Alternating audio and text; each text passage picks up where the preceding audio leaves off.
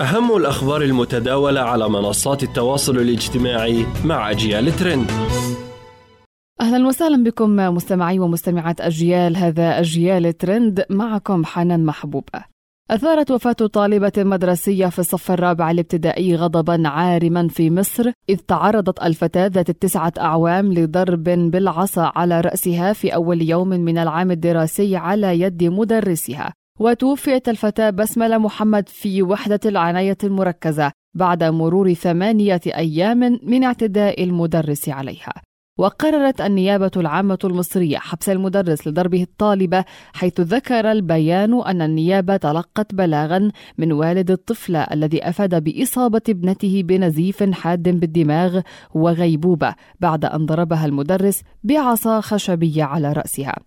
وعبر مواقع التواصل الاجتماعي أثارت هذه الفاجعة التفاعل حول ما حدث مع التلميذة المصرية وكانت هناك موجة من الحزن والغضب الواسع بين المغردين وفتحت نقاشا حول العنف المدرسي ضد الأطفال وكيفية إيقافه مع مطالبات بسن قوانين أكثر صرامة للتعامل مع الظاهرة المنتشرة في المدارس.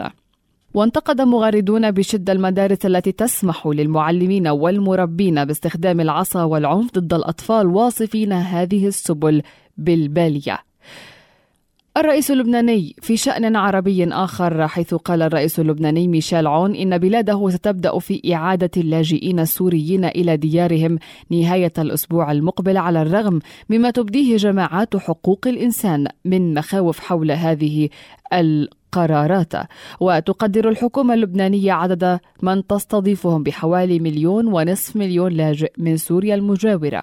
ويمثل هذا ربع إجمالي سكانها. ولا يبلغ عدد اللاجئين المسجلين لدى المفوضية السامية للأمم المتحدة لشؤون اللاجئين سوى أقل من مليون لاجئ. ترفض بيروت التي تعاني من أزمة مالية طويلة الأمد ادعاءات الأمم المتحدة وجماعات حقوق الإنسان التي تقول إن إعادة اللاجئين لن تكون آمنة وتهدف الحكومة إلى إعادة حوالي 15 ألف لاجئ سوري شهريا.